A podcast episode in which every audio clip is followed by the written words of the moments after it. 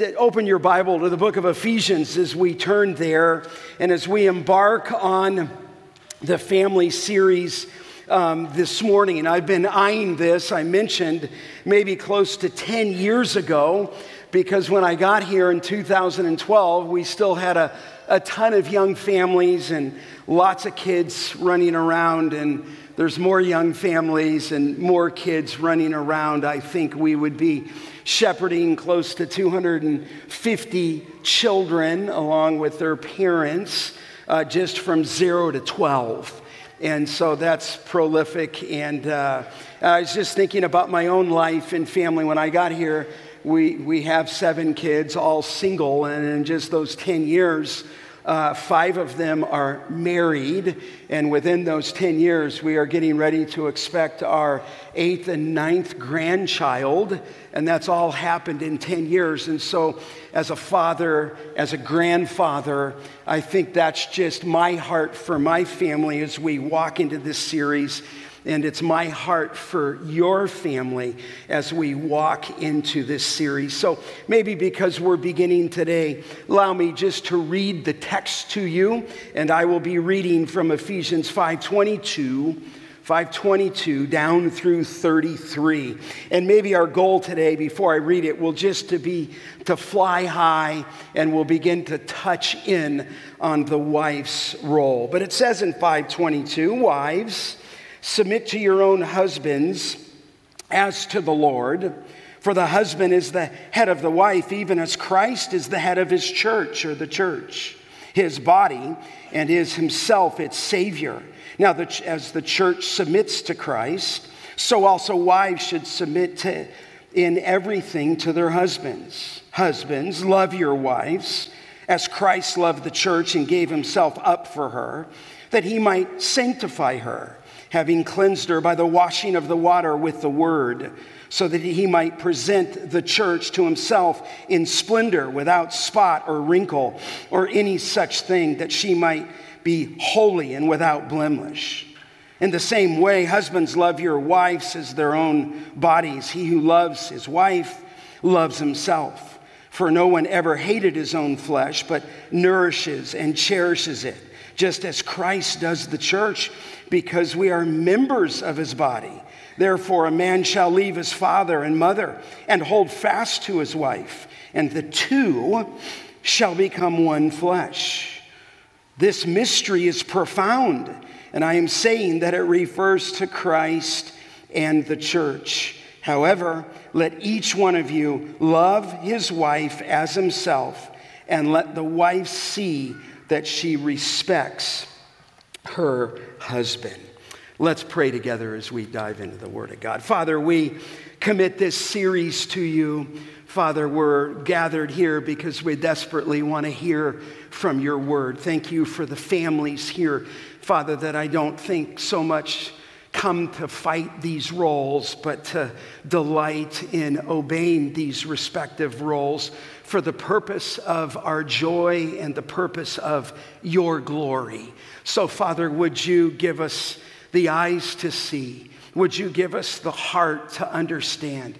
Would you give us the spirit that enables this truth to become uh, ours in the context of our home? So, Lord, we love you, we commit it to you, and our one desire is to please you and glorify you. We ask this in Christ's name. Amen. I mean, certainly marriage today is at its lowest and maybe like no time in the history of the world. I don't think that's an overstatement, do you? I think it may even be an understatement. And certainly the reason behind the devastation of marriage is not the institution itself, but the fallout from rejecting God and the fallout from rejecting His word. But today we're going to turn our eyes as we read to the scripture. And so I've titled this series, The Gospel Comes Home. The Gospel Comes Home. Maybe it would be around eight, nine, ten messages, but it comes home specifically in the roles to wives, then to husbands, then to ch- children, and then to parents. I thought about calling it Home Depot, the do it store, but I don't think I want to do that. Uh, so we'll call it The Gospel Comes Home. I do remind you, just as we begin, that marriage was really created by God for the joy of a husband and wife. It's not the only reason that He created marriage, but He created marriage for joy. He created it for His glory. God designed marriage in the book of Genesis, He blessed it, and He gave it to us to honor Him and to glorify Him. So, as we begin today, we really come in this passage that I just read to the longest statement in all of the New Testament on the roles of a wife and husband. And these roles, just as I said, have been given uh, by God, and they come to us, and they are counter to every culture. These God given roles are from God's Word, and they're designed to give us and help us in the home. And remember, let me just say this at the beginning the only way to implement this teaching is as a believer in the Lord Jesus Christ. It would be utterly and absolutely impossible to ever think that any home could walk in this fashion apart from the Spirit's work in the heart of a believer and his or her trust in the power of the Word of God. Now, the first role given by God for the happiness of the home is we'll just get it out up front is the submission of the wife the submission of the wife. Now, as we come to this, there are two extremes that we must avoid. I would say, first, in a day of gender confusion and freedom of expression, anything that hints of submission is utterly and absolutely rejected. And so there are people who just would see the very word on a wife's submission and reject it because we live in an anti authority, really an anti leadership culture, seen both in the marriage and certainly in the roles of our government. And so here we have to recognize this that word for a wife is going to be rejected. Just think of what Paul said in the book of Romans chapter 1 where he said in 128 they did not see fit to acknowledge God and so God gave them over to a debased mind to do what ought not to be done. And they were filled, it says, with all manner of unrighteousness, evil, covetousness, malice. They are full of envy, murder, strife, deceit, maliciousness. They are gossips, slanderers, haters of God, insolent, haughty, boastful, inventors of evil, disobedient to parents, foolish, faithless, heartless, and truthless. And what's fascinating is he closes it out and says, though they know God's righteous decree that those who practice such things deserve to die, they not only do them, this is where we live, but they give hearty approval to those who practice them. So I think I understand and you understand that as we begin this series, the extreme, even when you see a word like this, is to reject it altogether. And yet, I would have to say to you personally and sadly that in our own day, women have been abused and children have been exploited. And that very word, submission, is misused by our culture. It is overtaken by sin and by anger and by greed. And so it's either rejected, number one, or it's misused altogether. But secondly, that's one extreme. The other extreme, the one that I'm more interested in as I talk to you, is the denial of the local church regarding these specific roles and even the role of a wife's submission. It's just rejected altogether. In fact, believers in churches discard the roles and responsibilities on marriage and they say that it is outdated. They say that it is old fashioned. They would say that Paul was a chauvinist and that really what we need today is, after all, we're in the 21st century, we don't live in the first century. So they discard any kind of roles given in marriage because they don't want to submit to God. But I would just say that that, of course, is not our concern. I don't even feel like I need to be careful this morning. I would never be careful. I would always want to come to you and bring the teaching of the Word of God. And the reason I would do that, it is, it is the Word of God. Amen? And the joy is found in these particular roles, and we'll talk on that. I mean, even when the thought of the Apostle Paul, Paul teaches the equality of all peoples, irrespective of race, irrespective of rank, of class, of culture, of sex, or age. Of course, a male and a female are equal before God, but this does not mean that their roles are identical.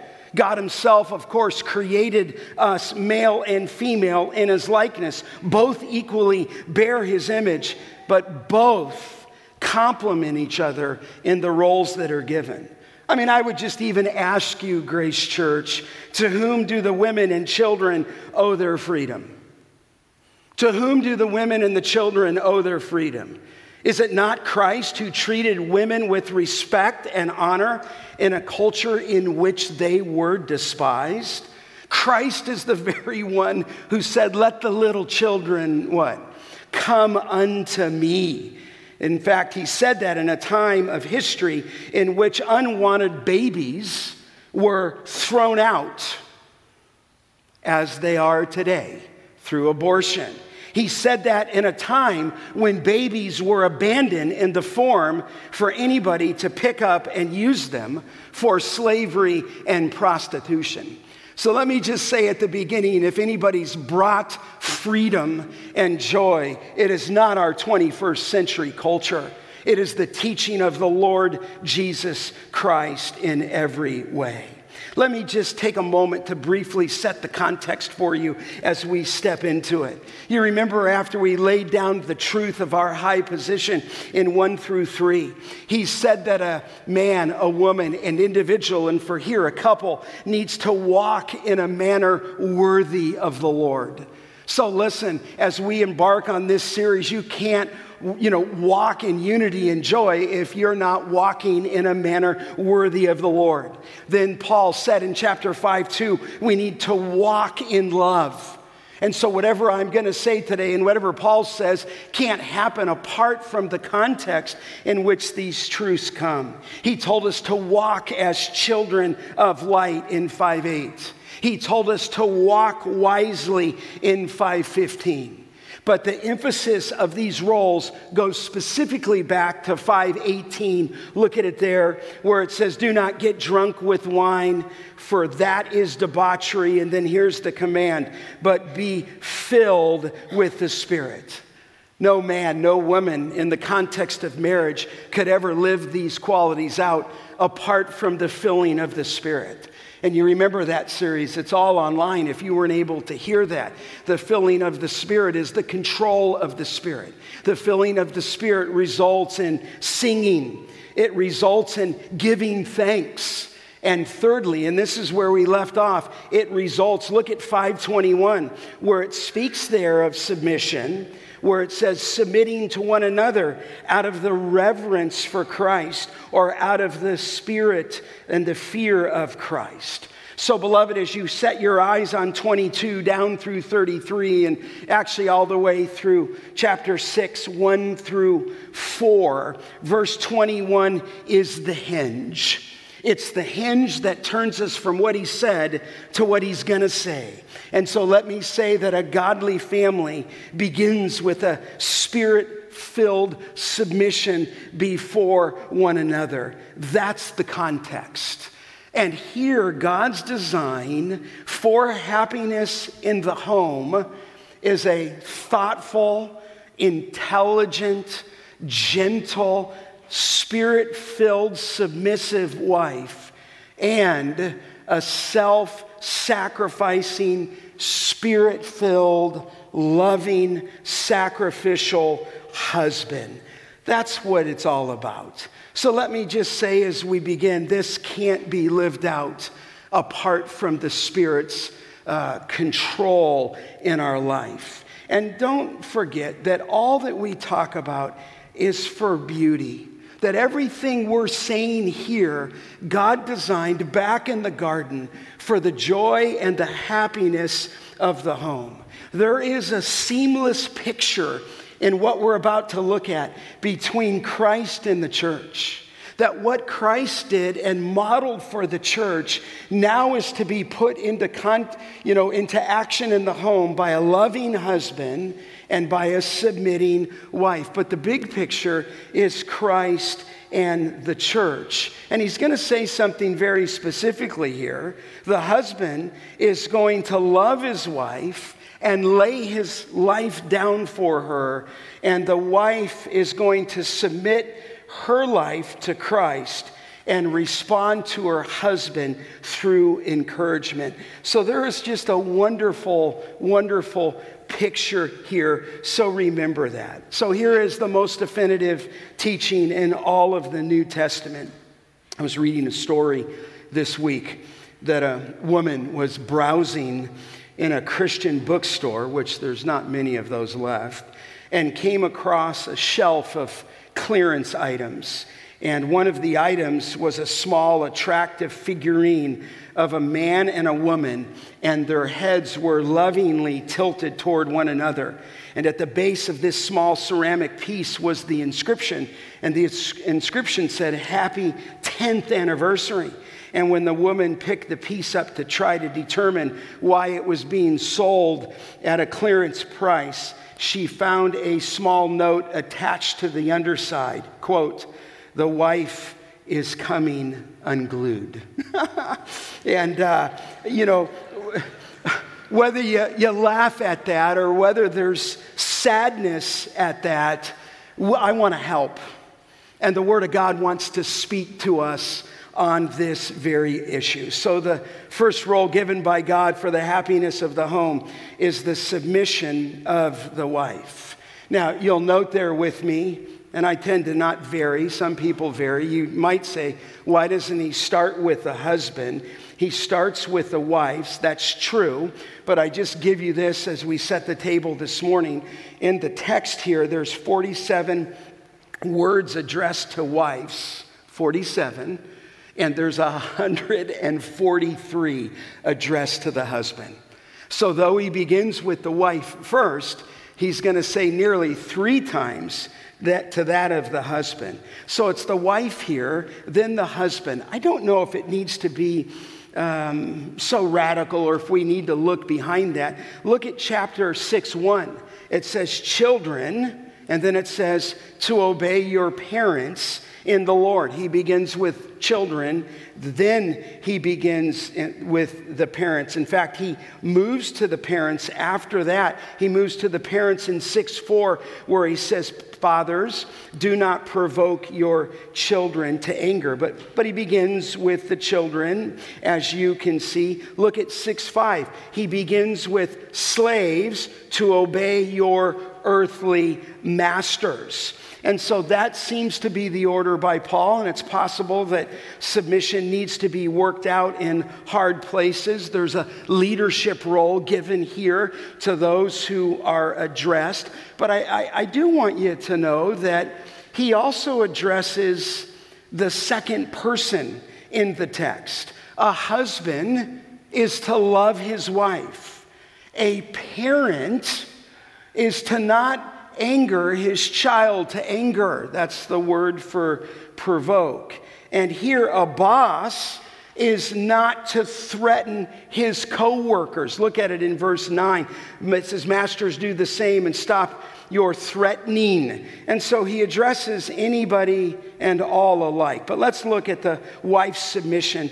And I want to do this by examining and highlighting four features that highlight her role in this marriage, okay? I want to look at the meaning of submission, the motivation of submission, the model of submission, and therefore the final one, the measure of a wife's submission. I don't think it's hard to grasp in its outline. He's going to give us a meaning He's going to show us the motivation as to the wife's role. He's going to provide a model that he constructs for us, Christ in the church, and he's going to show the measure of a wife's submission. If you glance down in verse 24, it's in everything to their husband. But let's, let's dive in and see where we can get this morning. First, the meaning of a wife's submission. Look at the text in verse 22. It says, Wives, submit it says, to your own husbands as to the Lord. Now, it gives her role there. Submission is foundational here, but it's foundational to us and it's throughout the scripture, especially is it given to us as believers. Children, it says in Luke 2:51, are to submit to their parents. Workers, both here and in Titus 2:9, are to submit to employers. Believers, according to Romans 13, are to submit to authorities. Believers in 1 Peter 5 5, where it speaks of young men, are to submit to their leaders. Believers, according to James 4 7, submit to God. Really, this idea is all through our relationships. And again, it's stated in 521 when you're really full of the Spirit, you'll submit to one another out of reverence to Christ. The church here in this context submits to Christ in 524. We submit, according to Romans 8 7, to the Word of God.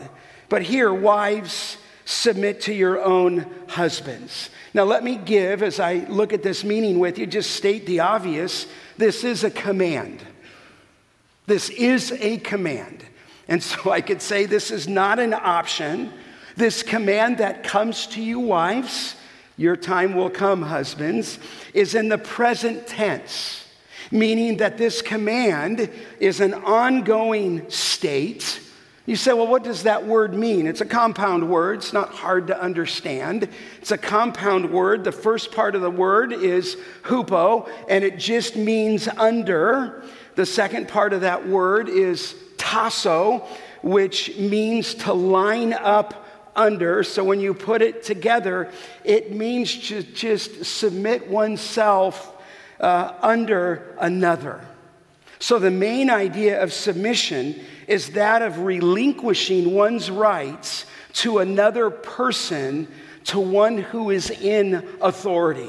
So it is the recognition, submission of God's order in the home. And we'll look at this next week. You say, well, why is that?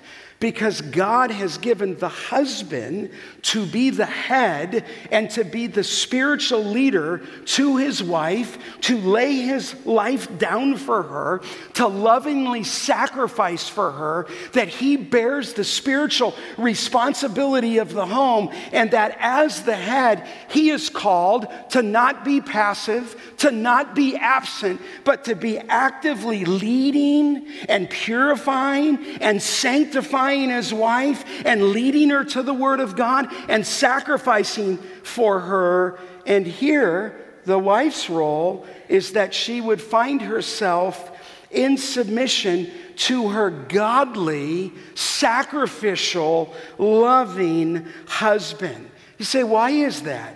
Well, we'll look at that next week. He made Christ the head of the church and he put the husband as the spiritual leader of the home, okay? Let me clarify a few things for you, okay? Interesting to me that when Paul uses the word submit here, wives submit to your husbands, he uses it, let me clarify this, in the middle voice. You say, well, Pastor, I don't know what that means, the middle voice. It just means that this is what one does to oneself. So, what does that mean? I'll tell you. It means here in the middle voice, it is emphasizing the voluntary submission of a wife to her husband. The wife, if you will, as she has a command from God, is willingly placing herself under the authority of her husband. So, submission then is a voluntary response of a wife giving up her independent exercise of his, her will. Now, I, I say that because I just want us to understand it here. A wife is not commanded in this text to obey her husband, a child is to obey their parents. Here in this text, she is not uh, called to obey as an employee would, to obey his master or her master in the Lord, because a wife is not an employee. A wife is not a child. A wife submitting to her husband is much more tender than that. You say, well, Scott, why do you say that? Well, look at the text, and it needs to be there in 22. Wives, submit. And do you see this word? It says to your own husband. In other words, you're submitting, if you will, and this submission is special. It should be. This submission is intimate. I, I, think the thought here of the writer is he's saying, Wives, submit to your husband who is exclusively yours. And so the wife's submission, beloved, is a voluntary response, be clear, to her own husband. Never does the Bible say that a woman is submissive to every man. I mean, I don't think I need to, to say that here, but the Bible never states that. The Bible never commands the general submission of women to all men in the society. So I could say if you're a single aged woman or a teenage woman, you are never commanded to submit to another man who is not your father okay? So here it is. It's in the middle voice. And you say, why? What do you mean it's in the middle voice? I just say, a husband is never told to tell his wife to submit. Now, here it's implied as God gives a command to a wife, but a husband doesn't have the prerogative to tell his wife that it's her duty to submit. His role is to love her. His role is to sacrifice for her. His role is to purify her. And here the wife is voluntarily placing herself under her husband because the Bible's going to speak as to the Lord. So, okay, so, Pastor, what does it mean there if I put my pastor's hat on to you? What, what does this mean? It means a wife is a helper to her husband. Genesis 2:18. She's been created by God to support her husband. She's been created by God to encourage him. You just heard that out of the mouth of Nina this morning. She's a helpmate to, to John Paul. She is not, therefore, then, in her life to undermine him she is not there to demean him. She is not there to seek to control him. She is to engage him. She is to love him. You say, love him. Is it different than a husband's love for his wife? And my answer would be absolutely, it is different. A husband is commanded to love agape his wife but when it says in the book of Titus in chapter 2, 4, and 5 that an older woman, woman is to teach the young women to love her husband and love her children, he doesn't use agape there. I've told you this.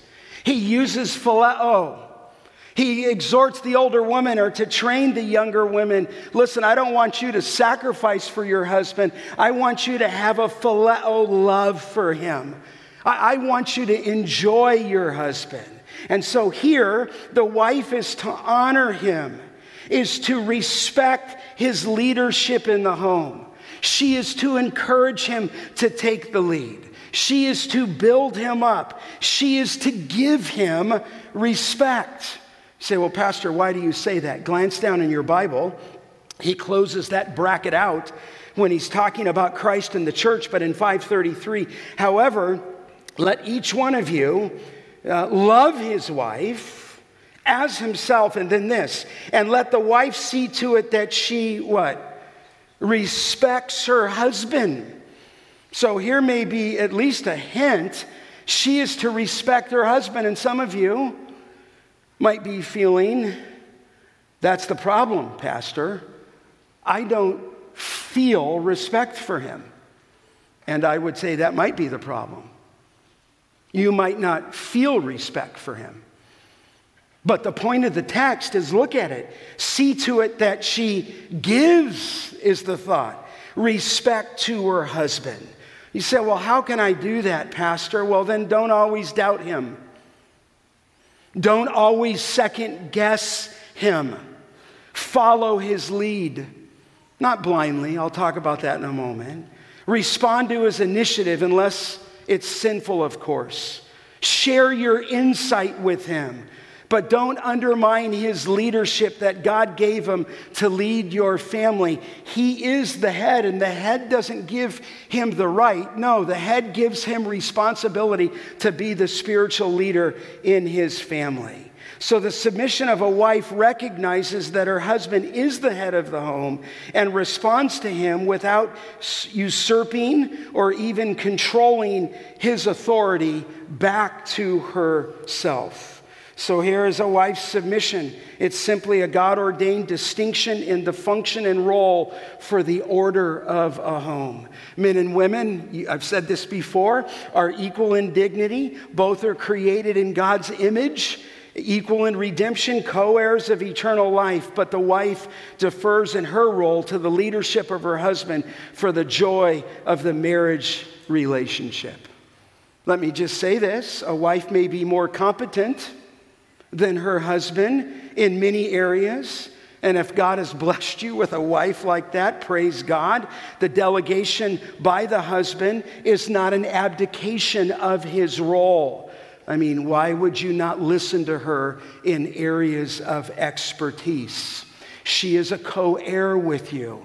She is equal standing before God. She is a member of Christ Church. She is your spouse. You are her own husband. And so we're going to talk through that. But let me just dive in just for a second on the misunderstandings of submission the misunderstandings of submission. You say, what do you mean by that? Well, here's what it does not mean. Number one, this does not mean that a wife's submission is unlimited or unqualified. It does not mean that a wife's submission is unlimited or unqualified. There seems to be some extreme teaching in some places that has spread through Christianity that says for a woman to be obedient to this passage, she must submit to her husband no matter what he tells her to do. Let me just say, and I probably don't need to say it, that is not true. That is not true. If, he, if your husband says, become an atheist, you're not going to bow to that. If your husband says, Here, sign these papers for these tax returns, I have lied all over these tax returns, and you need to sign these, and therefore follow me, even though he falsified them. I don't believe that's submission, okay? Or if her husband says, I'm, I'm stretching here, let's get drunk together. She could politely, she could just say, Listen, you know what? I'm not going to do that. She doesn't have to demean him, doesn't have to belittle him, but she doesn't have to disobey a clear command of God to her, her husband. If a husband says, I want you to do, be involved in some kind of perversion for me, with me, or with others, no, she doesn't have to submit to that. Or if a husband, I'm just, I'm stretching it here, is abusive or if a husband is endangering the safety both of his wife and his child. As a pastor, I would say call 911, right? We're clear on this. So I don't want you to go to the extreme. In fact, I might even say we'd probably counsel you to get a restraining order if in some way there has been abuse or he's threatening that. A wife is not commanded to submit to abuse. If the husband breaks the marriage vow by adultery, a wife has the choice to pursue a divorce according to the scripture. If, if a husband breaks that vow and is unrepentant in that relationship, a wife is not doomed to stay in that relationship where there's unrepentant sin. Matthew 5 and 19. If he chose, chooses to break the oneness, or a wife does, the sacredness of marriage, our Lord has created an exception there. And so I'm just telling you there are exceptions to this teaching in other scriptures. Submission does not mean a wife places her husband before God. It doesn't mean that. A wife is first and foremost, amen, a follower of the Lord Jesus Christ. If a husband abuses his authority by either commanding what God forbids or forbidding what God commands, then you cannot yield to that and therefore disobey God. I mean, there is no place in all of the Bible that declares that a wife or a person is to submit in an unlimited way. There, we see this in government, we see this in business, we see this in parents. You say, what do you mean with parents? A father who provokes his child to anger is in sin, and he needs to be instructed in that. A father, a parent, doesn't have the right to abuse a child physically. So, this is not an unqualified final submission without exception. Here is simply the biblical principle a wife is to follow or submit up to the point where obedience to a husband's authority would involve her in disobedience to God. But I hate to say that because, wives, would it not be your glad joy would it not be your delight to follow under the leadership of your husband? When your husband so loves you, when he's acting like Jesus Christ in the home, when he is serving you in the home, when he is sacrificing for you in the home, when he is loving your children, when he is bringing your home to the principle of the Word of God, when he is leading your children, when he is bathing every decision in prayer, when He's coming to you on the gray matters and saying, Listen, honey, I, I, I want your input here. I value you. And this is not a black and white decision, but listen, let's make this. I mean, I think it would be your joy. It would be your joy to follow that type of man. You must, as Peter said, though, in the previous statements, obey God rather than man. So, number one, a wife's submission is not unlimited or unqualified. Secondly, submission does not mean, I just have to clarify this, that a wife doesn't influence her husband. It doesn't mean that a wife doesn't influence her husband. As one said, submission does not mean a wife leaves her brain at the altar. It does not mean that a husband does not consult with his wife.